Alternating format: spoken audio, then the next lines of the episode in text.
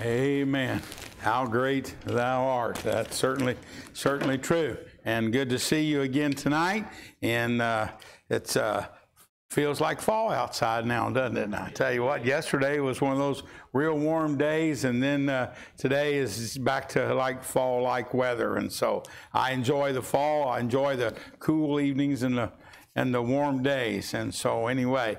Take your Bibles tonight, and if you would, I want you once again uh, to go to the book of Romans, chapter 12. Romans chapter 12, and we're going to go there in uh, Romans chapter number 12.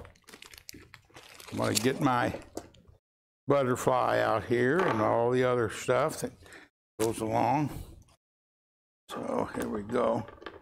All right, and Romans chapter 12, and uh, you know, uh, I was reminded uh, the uh, little girl who uh, she went to church. Her mother uh, was sick and she couldn't go to church, so she sent her little girl on to church, and so that she could uh, be there on Sunday. And so the little girl came home after church, and Mama said to her, "Honey, what did the preacher preach on today?" And she said, mm, "Well, Mama, he preached on." Don't be scared. Your quilt is coming. And she said, He preached on what? Well, he said, he preached on don't be scared. Your, your, your quilt's coming. And so she said, Are you sure? Yeah, something like that. And so the preacher came by to check on her later on in the week, had prayer with her, and he got ready to leave. And the mama said, Oh, by the way, Pastor, what did you preach on Sunday? He said, Oh, I preached on fear not, the comforter cometh.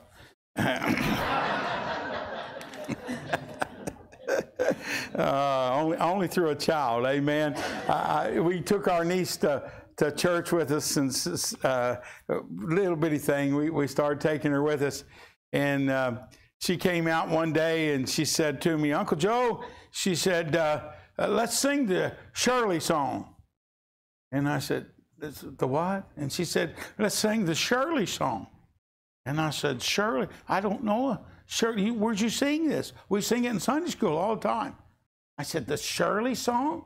Yes, Uncle Joe, the Shirley song. Don't you know it? I said, well, I guess I don't. I don't know.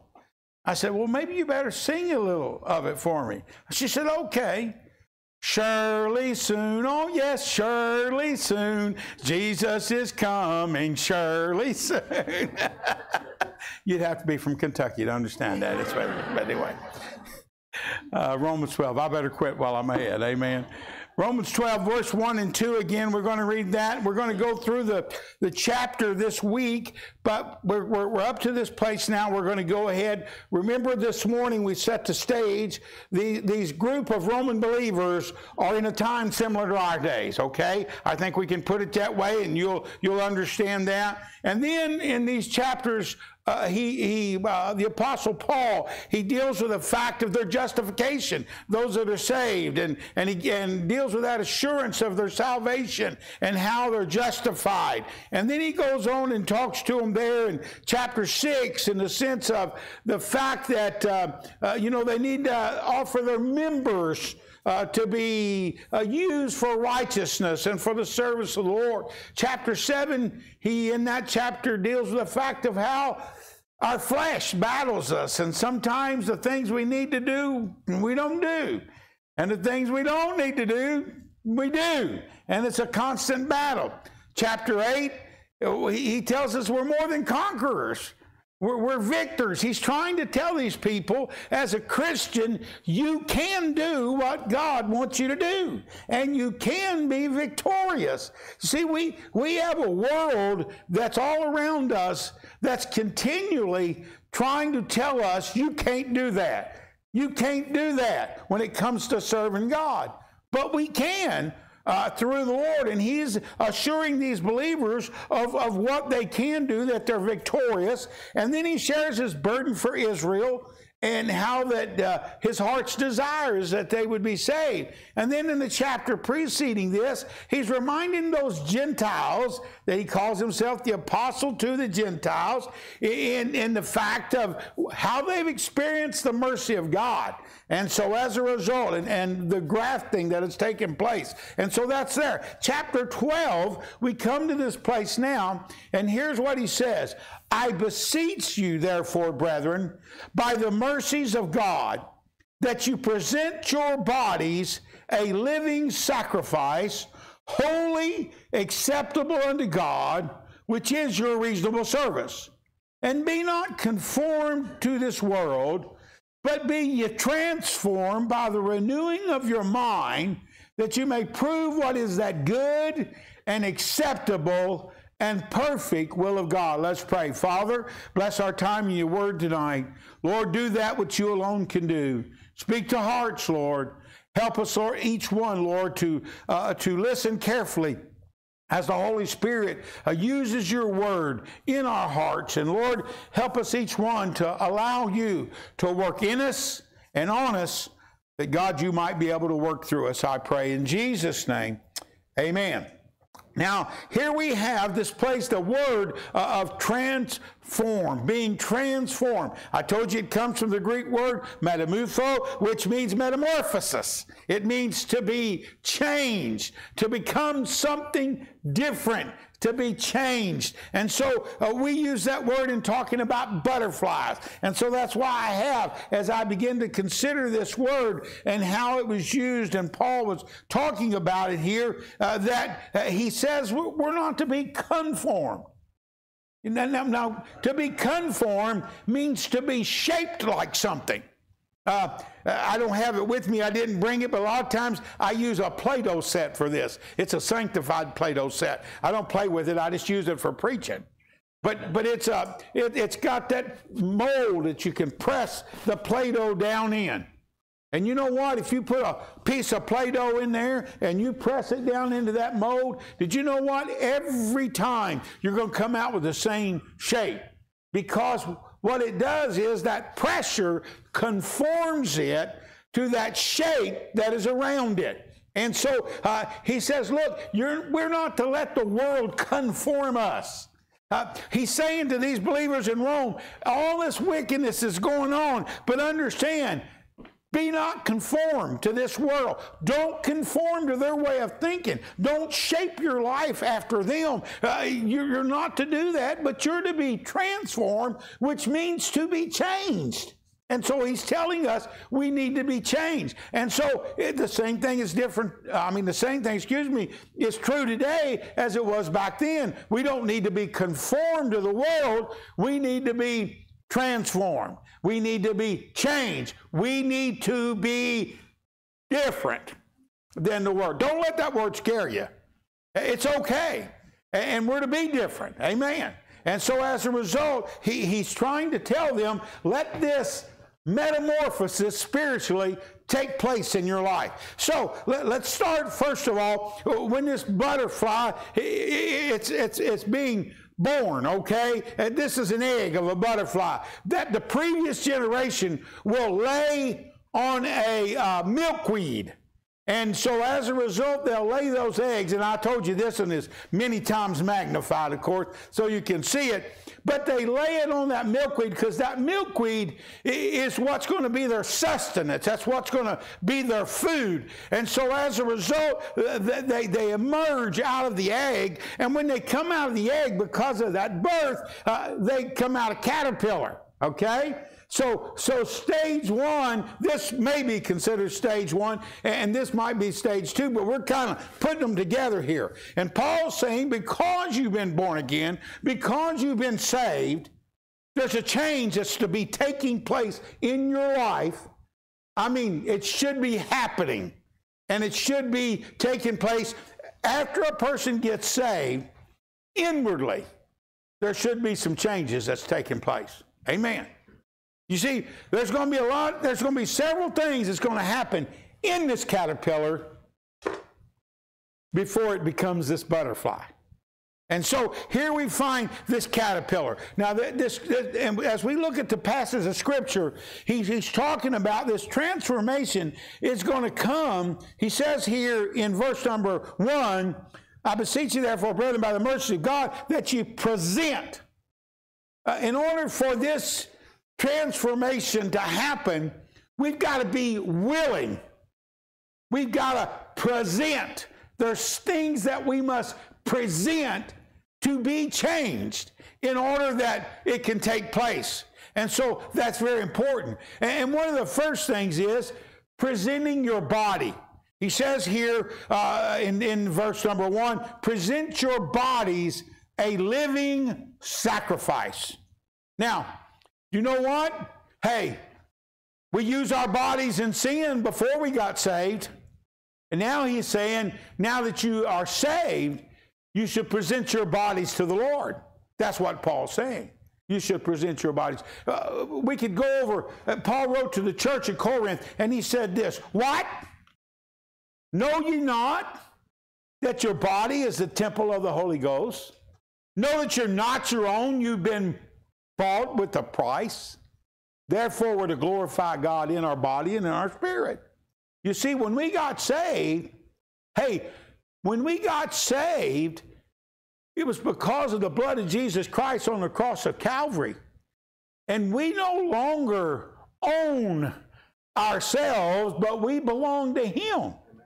Yeah, we belong to Him. Why? Because He paid the price. Otherwise, you and I'd be lost forever. And we would, uh, we would all, all, be in hell forever. So he, he bought us and he paid for us with his own shed blood on the cross of Calvary. And we need to use our bodies and surrender our bodies to the Lord. And it, it's very important. As a, he gives us a, a picture here as a living sacrifice. Now, wait a minute. We think about that and we think a living sacrifice. Because most of the time, when we think about sacrifices, let's be honest, we think about something killed and offered on an altar. But you know, there's two living sacrifices in the Bible. One of them's Isaac. He laid down willingly on the altar and he was ready to be sacrificed. But God stopped Abraham and put a ram in instead of Isaac, and he lived. The other one's our Savior, amen. He did die, and he was buried, but glory be to God, he is living. He is a living sacrifice, amen. He was sacrificed on the cross of Calvary for your sins and mine, but he is alive. He said, I want you to be a living sacrifice. Do you know what? Here's a question a lot of people say. They'll ask this question sometimes Would you be willing to die for Jesus? Would you be willing to die for the Lord? Have you ever heard anybody ask that? Have you ever thought about it yourself? You know, uh, uh, we hear about martyrs and we read about them and we say, hey, would, would we be willing to die? Uh, but you know what? I'll tell you something that's harder. It's to live for Him and day to day sacrifice. Amen. Died for Him, it's over. But to live for him means every day, Paul said, I am crucified with Christ. Nevertheless, I live, but not the life that I now live. Hey, it's through Jesus, it's through Christ that's in him. And so as a result, he's saying this hey, we need to realize that we need to sacrifice ourselves and our service to him and live for him every day. Every day. To wake up and say, look, hey, this is not my body, belongs to the Lord. What am I going to do with it today? Not my hands, not my feet, they belong to Him. What am I going to do with them today? Lord, hey, it's not about what I want, about what you want. And, and I don't want to get ahead of myself again because we're going to see that as we, we get in here. But he's saying that our bodies, number one, need to be presented to him. In Romans 6.13, as I mentioned, they're to be instruments of righteousness. We use these hands to do right with. We do these hand, use these hands to help others with. We use these feet to go where He wants us to go. And He tells us to go into all the world. And so our bodies to be instruments of righteousness and they're to be living sacrifices. And we could go to many verses throughout the Word of God telling how that we need to use our bodies for the glory of God. Now, remember the Romans. They worshiped the body. They did. That the human uh, body in Rome was glorified. But our body is not to bring any glory to ourselves, it's to bring glory to the Lord. and it's His to be used for what He wants it to be used for and in the right way. That's why Paul said we're not to defile this body because it belongs to God. We're not to defile the temple of the Lord. And that means that we're willing to use our bodies in a, he says here, look what he says in, in, in the rest of that, uh, a living sacrifice, holy, acceptable unto God, which is your reasonable service. Holy, remember, the word holy, that's, that's a Bible word, and God expects his people to be holy to live a holy life, a separated life that is like Christ. Be ye holy as I am holy. And so we find, he said, when we offer our bodies, we are to offer them as a sacrifice by being holy and living a holy life for the Lord. And he says, in that is involved acceptable unto God, which is your reasonable service. Isn't it amazing? God does not ask of us anything unreasonable. He just says eh, the reasonable service. You know what? He gives us he gives us 7 days a week to live. And he says, I only want you to recognize that one day as a day that belongs to the Lord. Sunday, first day of the week now for us. That's not unreasonable. That's not unreasonable at all. He says, Hey, I, I want you to serve me by giving. I want you to tithe. uh, I'll give you nine and you give me 10. That's not unreasonable. It's not unreasonable. I can stay there uh, if we could go down a long line of things that God says, hey, I want you to do. And, and, and as a result, He said, our reasonable service. And Jesus uh, was our uh, example of uh, while He was here, and He says that, that we're to be a, a living, that word uh, present is a verb, and it means to present once for all. It means when we present our bodies as a living sacrifice, we don't take them back. We don't take them back. Lord, I, am going to commit my way to you today, but tomorrow I'm going to do what I want to do. Uh, that's not commitment. That's not presentation as it's used here. It means it's presented to Him to do what He wants with. It's His. And we, we don't take it back and do what we want with it. We're surrendered, we're yielded to Him. And so, presenting your body. So he says, present the body. Do you know what? Hey, look, this caterpillar right here comes out of that egg and he comes out a, a caterpillar. But this caterpillar, in order to become a butterfly, he's going to have to yield this body. He's going to have to he's going to have to yield control in what's going to happen to this body in order to be changed because it's, it's going to be miraculously changed. Amen. And if we want to be changed and we want to see that change, it means we yield our bodies to Him. And so now the second thing we need, not only present our body, look in, in verse number two, he says, and be not conformed to this world, but be ye transformed by the renewing of your mind. And so now we find that we're to present our mind. Amen. And, and, and so, hey, uh, that's our, our, our thinking and our, our mental ability to su- su- surrender our minds. Now, you say, how do we do that? Start filling them with the Word of God. Now, here's where it comes in. This little caterpillar right here you know what he, when he is born, you know what his number one function is in the beginning stages of his life? Eat. That's it. I mean, he crawls, not a whole lot, but he eats.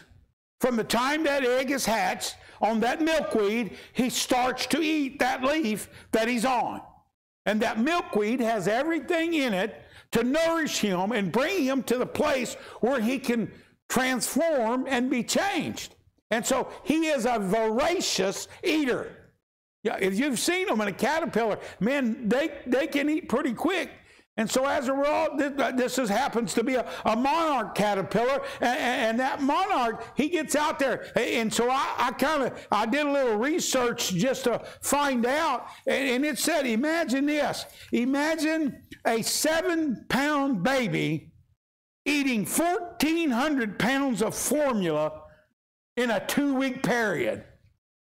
I mean, a seven pound baby eating all that formula in two weeks. I mean, that sounds like, hey, that couldn't happen and, and not humanly speaking here when he ha- but this thing will increase his weight many times over from the time he comes out of that tiny egg and he and he starts eating from the moment he does in order to grow to the place that the transformation can take place so here, here's what i want you to know Hey, when a person gets saved, you know the, the, the number one thing, uh, they, they, of course, need to confess the Lord and get baptized. They need to get in a local church. And then I'm going to tell you what they need to do. They need to start eating. You say, what do you mean eating? I'm talking about spiritual food. We're talking about spiritual metamorphosis. We're talking about spiritually growing. And there's only one way you can grow spiritually. Glad you asked. Amen? It's feeding on this book right here, the Word of God. And you know what? As they begin to feed on that milkweed and they take that milkweed in, inside there's a lot of things happening and going on that we can't see, but it's preparing for the changes that's going to take place in his life. Let me tell you what happens sometimes. We see somebody get saved, but they, they don't get in church and they don't get in the Word of God. And I'll tell you what happens their growth is stunted. They can't grow unless they feed. You know what? Every Christian, every Christian, when they get saved, ought to be hungry for the Word of God. As a newborn babe, desiring the sincere milk of the Word. For him, it's a milkweed. Amen. And he gets in that milkweed, and this thing just starts eating. I mean, he just starts eating. And he wants more. And he wants more. And he begins to eat and he begins to grow. And you know what? He sheds the outer skin, the outer growth. He sheds that several times while he's in this growth stage. Why? Because he's already starting the change process. And by, by staying up with the growth that's taking place, well, isn't it great? I tell you what, if you present your minds to let God fill your mind with His Word, I'm going to tell you what, you people will notice that there's a change taking place in your life. You get hungry for the Word of God. You know, I, I got to share a testimony. When I got into church and got, got saved and got into church, I had a blind Sunday school teacher. He taught with a Braille Bible. But I tell you what, I'll never forget after for a long time after every Sunday morning class, I had a question for him. I'd go to him and say, Now you said this. Now can you explain that to me exactly? You know, because, well, as a, as a baby Christian, I, I, he said the statement that, well, people didn't know they hadn't seen it rain when it started to rain at Noah's Ark. Well, man, that kind of prompted me to say, well, how did the earth get water?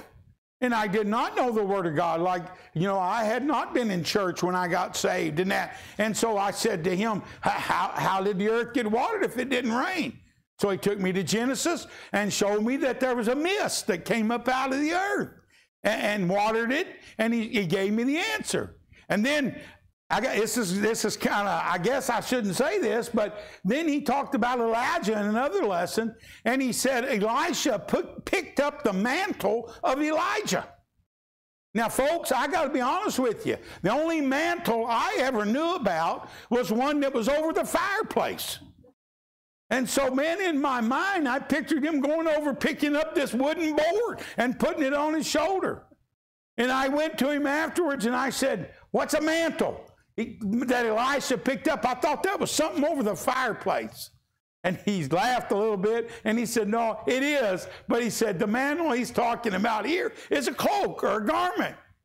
And you know what? I, I went to him at another time and I said, uh, Brother Howard, I know you get tired of me coming. And here's what he said to me No, I don't get tired of you coming. He said, Because it's a blessing it's a blessing to me when somebody wants to know what the Word of God says. That's why I'm teaching. That's why I'm here. And you know what, folks? Hey, if we're in the Word of God, we're going to have some questions at times. And there's going to be some times that we, we continue reading, and, and, and as we read, those questions will be answered. And we'll grow in the Lord. I love to see baby Christians just start getting in the Word of God and start growing. Man, what a blessing that is, whatever age they are, that they get in there. And you know what? That this caterpillar, in order to be ready to change, he just keeps eating. For I mean, for a two, three week period, he's just out there munching, man. He's going along. He's he's eating. Now, only he's doing only two things. He's eating what he needs to change, and he's getting rid of what he doesn't need to change. uh, I think you understand. But here's the thing. Did you know what? In our early growth, it's a matter of getting in the Word of God and finding out God, what God wants for our life. And then we start knowing things that God's not pleased with in our life, and we're willing to get them out of there. Why? So the change, the transformation can take place. And so that's important. By the way, conformity comes from outside, transformation comes from inside. Just remember that. When the pressures come from outside, that's what the world does. They're always, but when the pressure comes by the Holy Spirit of God on the inside, that's when we need to listen carefully and do what the Word of God and the Holy Spirit is leading in our life. And so, but we do that by feeding on the Word of God. If you feed on the Word of God, it's going to do a work on the inside of you. And it's going to cause you to start growing.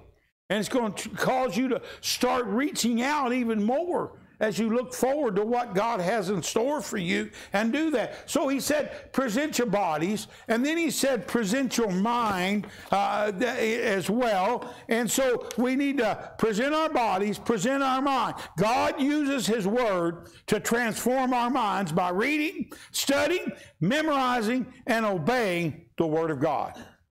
Oh boy, over and over again, we're told to meditate on the word of God we're to study to show ourselves approved. We're to feed upon it. Joshua was told by Moses, don't depart from it to the right hand or the left hand, but just do according to the word of God. And, and, and we're encouraged of the whole Psalm 119 is about the word of God. And so how we need to be in the word of God. And the more we get in the word of God, the more we're going to grow as a Christian. Because the more we learn about Him, the more we love Him.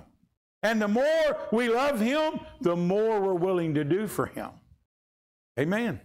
And so we find, hey, it's presenting your body. And then he says, present your minds. Present your mind. That your minds may, may be transformed by the renewing of your mind.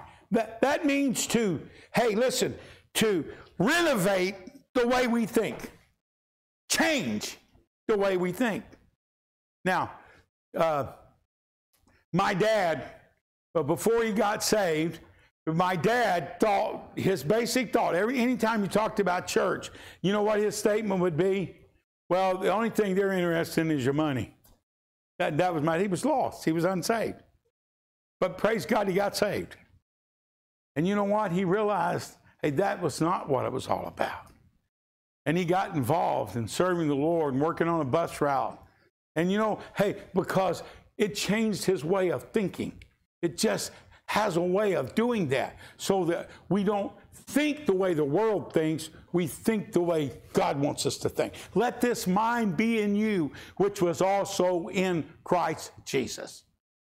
Philippians 4, he gives us a mind filter on whatsoever things, and he gives us that list of those things that are good and virtuous and a good report. And he tells us, think on these things. You see, keep our mind in the way that Christ would want it to be. Guard, let me say this by presenting our mind to God, it also means we guard or protect our mind from the world. You know what? Every deed starts with a thought. One thought. That's why we're told, and Paul again said that we're to capture, we're to take those thoughts and bring them captive that are thoughts that shouldn't be in our mind. It means arrest them. It means stop them right there. Don't let them go any further. And say, look, I don't need this thought in my mind. I need to think like Christ wants me to think. I don't want that thought there anymore. Why? Because if you allow that thought to stay there, it'll create before long a desire. And that will lead to an action. And so, and that leads to sin. And so we need to be careful about our thinking. That's why we ought to guard our mind. We present our mind to the Lord, not to the world. You know, the world's out for every one of our minds. It's just it. They are. You can't do anything without the world has some way to try to put a thought in your mind. You can drive down the road and some billboards are very suggestive in their advertisements and the way they are. If you look at anything on TV, you better be careful. Man, that's sending messages and, and ideals into our brain, or whether it's the internet, or whether it's a phone, or wherever. Hey, it starts with the mind. And so he says here, the renewing of your mind, Uh, the, the renovating of your mind in order that it's thinking like Christ wants it to think. And again, it only happens as you stay in the Word of God. Just feed, feed, feed. Well, it's church time. Good. I get, I get to go eat. Amen. We Baptists are known for eating. Amen. We know that fellowship, when we say we're having fellowship, you know what that really means, right? Food. We're having food. But you know what? Hey, isn't it great? We, it also means this. It should mean to every one of us. It means an opportunity to hear the Word of God and to get in the Word of God and to be fed spiritually. To be fed spiritually. And so we find here, he says, presenting your mind that it may be renewed in this transformation that's taking place. And then he says this in the last part of, of uh, verse 2 there that ye may prove what is that good and acceptable and perfect will of God. Now, it's said that our mind controls our body and our body controls our will sometimes. And so, as a result, you know, a lot of people use the term willpower. I can do it by my willpower. But usually we fail when we try to do it by our power, whether it be by our will or not. It's only when we're willing to present and yield ourselves to God's will that He will give us the willpower and, as I call it, the won't power. That means the things that I will do that He wants me to do, but there's some things I won't do because He doesn't want me to do them. And so, as a result, it's by the willpower that He gives us by surrendering our will. And one of the ways this is done is by surrender and by our prayer life and yielding to Christ. Jesus prayed in the garden, Not my will, but thine be done. You know what? Every one of us has an old stubborn will, some more than others. Amen. Now be careful who that person is sitting next to if you say amen, all right? But we all do. We all do. It's, a, it's an old nature that's in there. It's the flesh. And it wants to have its way. Maybe you've already come to that place that, man, you don't have trouble with that. But I, I can almost just promise you, every one of us have trouble when our old flesh wants to tell us what to do. It may have been this morning. It may have been this morning, or it may be in the morning. Alarm clock goes off and your flesh says, I'm tired. You don't want to get up. You don't, you don't want to go. You don't want to go to church. You don't need to go to church. That's the flesh talking. And, and, and you know what's trying to convince us, hey, listen, have your own will. Do it your way. And so as a result, if we're not careful, we can yield to our will instead of God's will and letting the Lord have his way in our life. We have a stubborn will. And it's only when we're willing to yield and surrender that will to God that we'll see that transformation coming along like you see that caterpillar he's got it. he's he's eating and he's eating and he's munching and man he's he's just he's going at it because he's looking forward to what's going to take place in his life. And, and, and he, he, it's, it's inside of him and it's made in there that he's got a purpose and he's got a, a, a reason that he's there. And so he's eating and in order that he can be ready for this transformation and this change that's going to do this and turn him into the butterfly. And so as a result, he has that. But if he gets stubborn and just decides, eh, who cares whether I become a butterfly or not? I don't feel like doing any of that anymore. I don't want to eat. He ain't going to get changed. He's going to die. That's what he's going to do. And so as a result, he, he you know, you know, I, I, got, I got to throttle back. The chrysalis stage that we're going to go into, man, when that change miraculously takes place in that chrysalis or cocoon, as some would call it, it takes place. You can't see it necessarily with the eye and what's going on, but you got to understand all that is being prepared for in this stage right here. He's doing it by his willingness to just prepare and, and set himself to that place of doing what must be done. And you know, that's true of us. We've got to be willing to say, Lord, I submit myself to you. I yield my body. I yield my mind. Uh, Lord, I yield my will. It's not my will, but your will be done in my life. Lord, it's not what I want, but Lord, it's what you want. And, and that stubborn will, you know, uh, every child, at times when they're a small child, exhibit that, that stubborn will. Some have strong wills. I don't know if any of you have ever had strong willed children or not, but we have. We've got five children. And my oldest daughter had one of those strong wills. She was a very strong willed child. And we knew that before she was very old. And we knew we've got, hey, it can be good in a child if it's channeled in the right direction. But if it's left alone, it can be disastrous. So I, I don't, I, I can't remember exact age she was, probably four, four years old or so. And we'd been having issues with dealing with this stubborn, strong will she had. And so it was around the holidays, and my niece had gotten married, and, and so her husband had come, and she hadn't seen her husband before. And he walked in, and, and, and when he walked in, he had a mustache. Well, she really hadn't seen a mustache much. And, and as a result, uh, they, we're, we're a hugging family. You know, I mean, our name's Decker, but we hug. We're, in, we're from Kentucky. And so we just hug one another. And so uh, that's usually it. So they were saying, well, now this is Debbie's husband, Art. Give him a hug. And she backed off and said, come on, just, this is Art. Give him a hug. And she just backed up.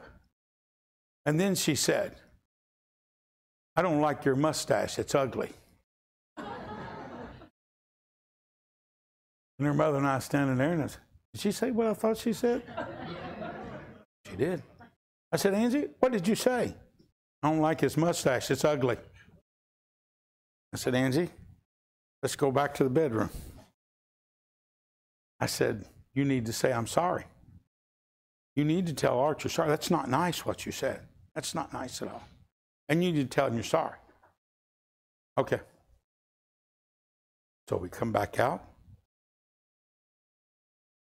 She just looked at him, folded arms. I said, Tell him.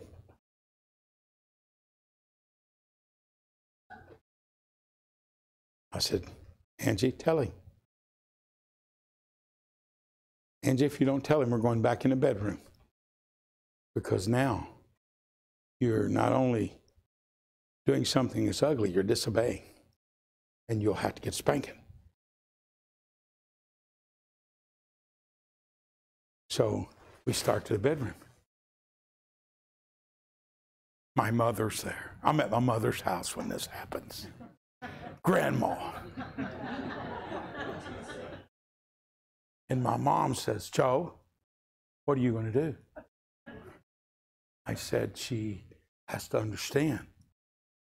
She must apologize. You're not going to spank her. Yes, I am, Mama. My mom had a hard time with that. I took her back. I said, Angie, I said, I don't want to have to do this, but you've disobeyed. I'm going to spank you. And I spanked her. And I said, Now you go out and tell Art you're sorry.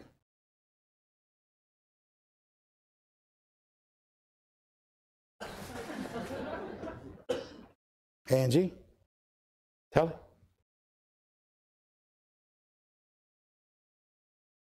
I said, Angie, tell him or we're going back to the bedroom. Now, my mom. I'm dealing with my mom again. Son, she, she's, that's all right. She's just a little girl. She doesn't understand. Mom, please. She does understand. We went back to the bedroom. Another spanking. Another explanation of why, so she understands. I said, now. She starts crying. This time she's really crying. And I said, Do you understand, Nancy, what you're doing? Steady. Are you ready then to go and make it right? Yes. We come back out. She's still snubbing. She doesn't fold her arms up this time. And she looks at him and she says, Sorry. I'm sorry. Shouldn't have said that. Sorry. He said, Okay, I forgive you. And you know what? My daughter will tell you, she's our oldest daughter, and she's in her 40s now, and she'll tell you this. That was the day that her will was broken and changed her life. Can I tell you something? There comes a time, sometime as a Christian, God says, You're a little too stubborn for your own good. I want you to accept my will for your life. And we say,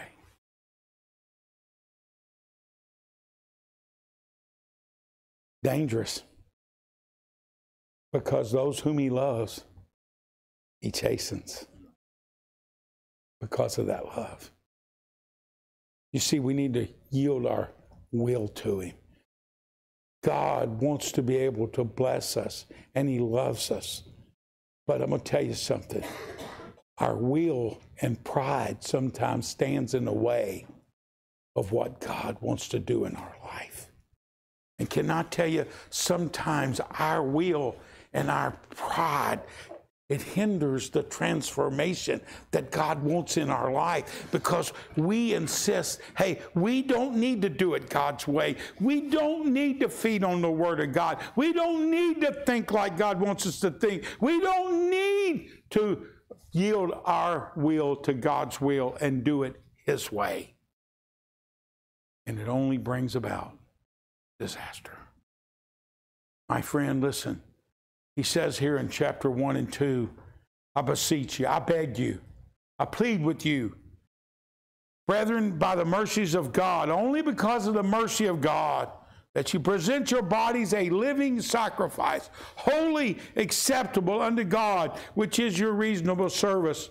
And be not conformed. Don't be pressured by the world to be like the world, but be transformed by the renewing of your mind that you may prove what is that good and acceptable and perfect or complete will of God. Here's what he's saying, and I'll sum it up this way. He's saying this look, believers in Rome, don't let Rome shape you. Hey, have you ever heard the expression, when in Rome? What's the rest of it? Yeah, and that's exactly what Paul is saying they should not do. Don't do as the Romans do. Why? Because they need to see somebody that's been changed. They need to see somebody different. Don't let them fashion you into being a, a, a, a copy of them. Don't let them pressure you into a Play Doh mold. You be different. You be something different. Hey, I live in Kentucky. We have a Ford motor plant uh, in Louisville where I used to live. And I'm going to tell you what, they make the small pickup trucks there. And if you go by there, there's a huge lot right now, and, and that huge lot is filled with pickup trucks. And can I tell you something other than a little different in color? You know what? Those pickup trucks are exactly alike. You know why? They came off an assembly line. And every one of them has the same parts, and every, they just paint the body different. They're all alike. They're just put out the same way. There's a place that used to be called Bremner Biscuit Company in Princeton, Kentucky. They make all the cookies and crackers and everything for all the generic brands around. And we've taken tours through there. And you know what? When those cookies come through, they all look exactly alike. And if they don't look exactly alike, there's a lady sitting right there that pulls them off and pitches them in a barrel uh, because, hey, they didn't come out looking like all the other ones.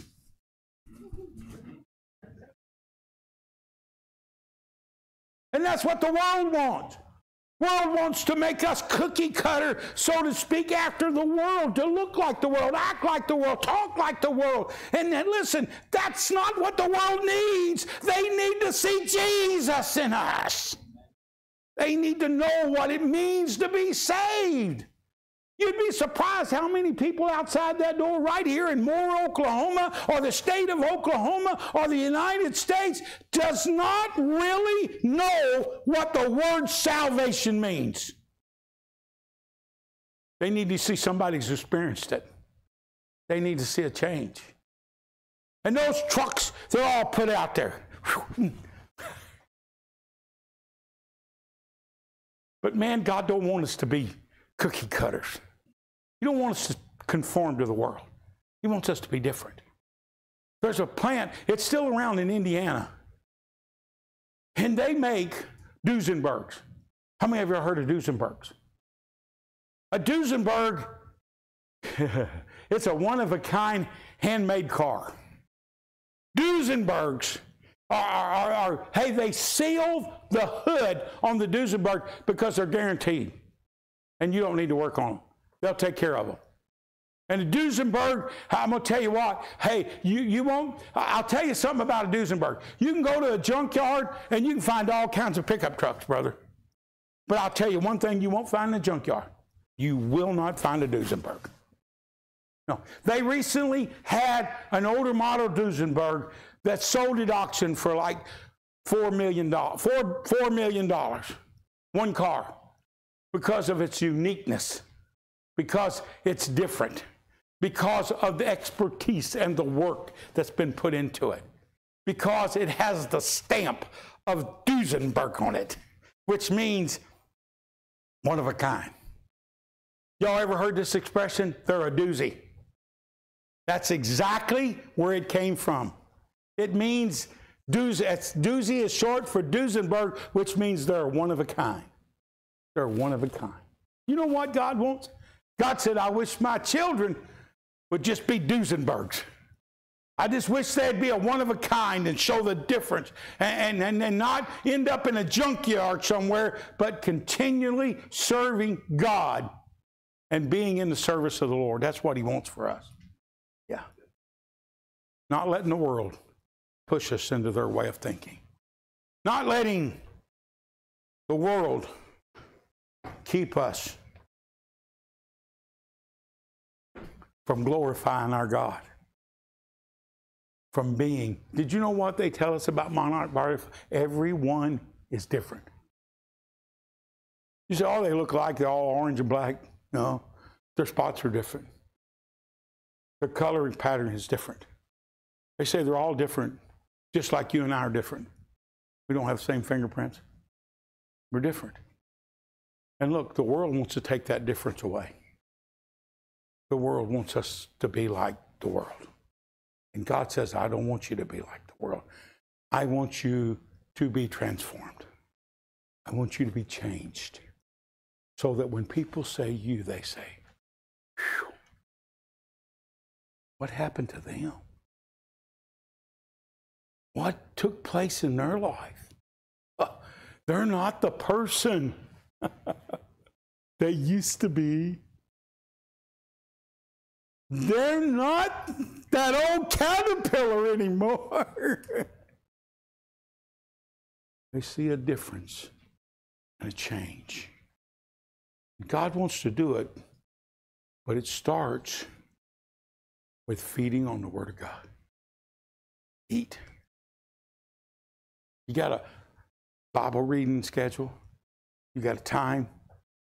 Uh, yeah, you ought to be at church and hear when the Word of God's preached and taught every time, but do you have a time yourself for getting in the Word of God? I'm going to tell you what, the devil will fight you tooth and nail to keep you from having one. I can tell you that because I've experienced it myself. He wants you to be in the Word, though. If you don't have a time, set a time. Whether it's morning, whether it's evening, whatever time is best for you. And I've had people say this. I've had young people come to me and say, Brother Decker, how much should we read? Well, one verse is better than no verse. Just read consistently. Find you a book, start reading. You know, if you read 100 verses a day, thereabouts 100 verses, you can read the New Testament through four times in one year. If you read 100 verses a day, you can read the whole Bible through from January to November. You can read the whole Bible through, just 100, 100 verses, which is not a lot. Usually a couple, three chapters, depending on the length of the chapters. Just get in the Word and watch what happens in your life. Watch the change that takes place. Watch how God uses it to start the transformation change. Now, this old boy, he's not fully aware of all that's ahead of him, but he's just eating like there's no tomorrow because there's going to be something transformed. Whew. Man, inside, outside, changes going all over the place. We're going to go on down and we're going to look this week we're going to see this transformation be, be complete.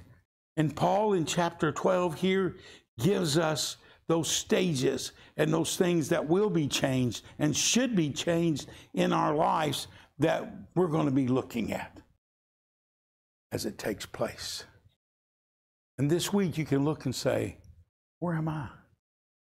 What stage of my life as a Christian am I in right now? And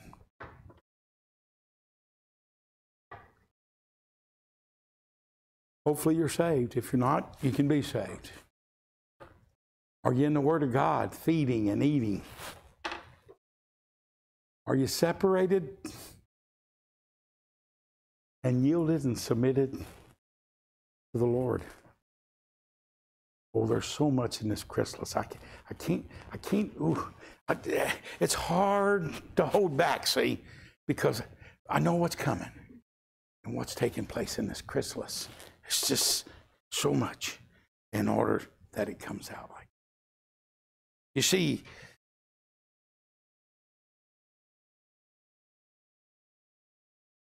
see any similarities? I, not really. But just color black, some black in there. But the rest of him, hmm, hard to believe he's in there. This is in here but there's a way to get it out. That's what we're going to continue to look at. But tonight, about the mind, it's about the body, it's about the yielding of our will to God. What's God want you to do? What's He speaking to your heart about tonight? Are you willing to say, Yes, Lord? Yes. Are you willing to say, Lord, here's my life? Lord, I yielded. I submit. Hey, I, I, I don't want to do what I want to do. I want to do what you want me to do. Lord, I, I, I don't want to have my way. Lord, I want to submit to your way. Lord, I want you to change me. I want people to be able to see who I belong to. I want them to see your stamp upon me rather than the world stamp. May God help us. to want to be transformed. Metamorphosis. Changed. Changed. The word's only used a few places in the Word of God. But look at them. But oh, what needs to be changed in your life tonight?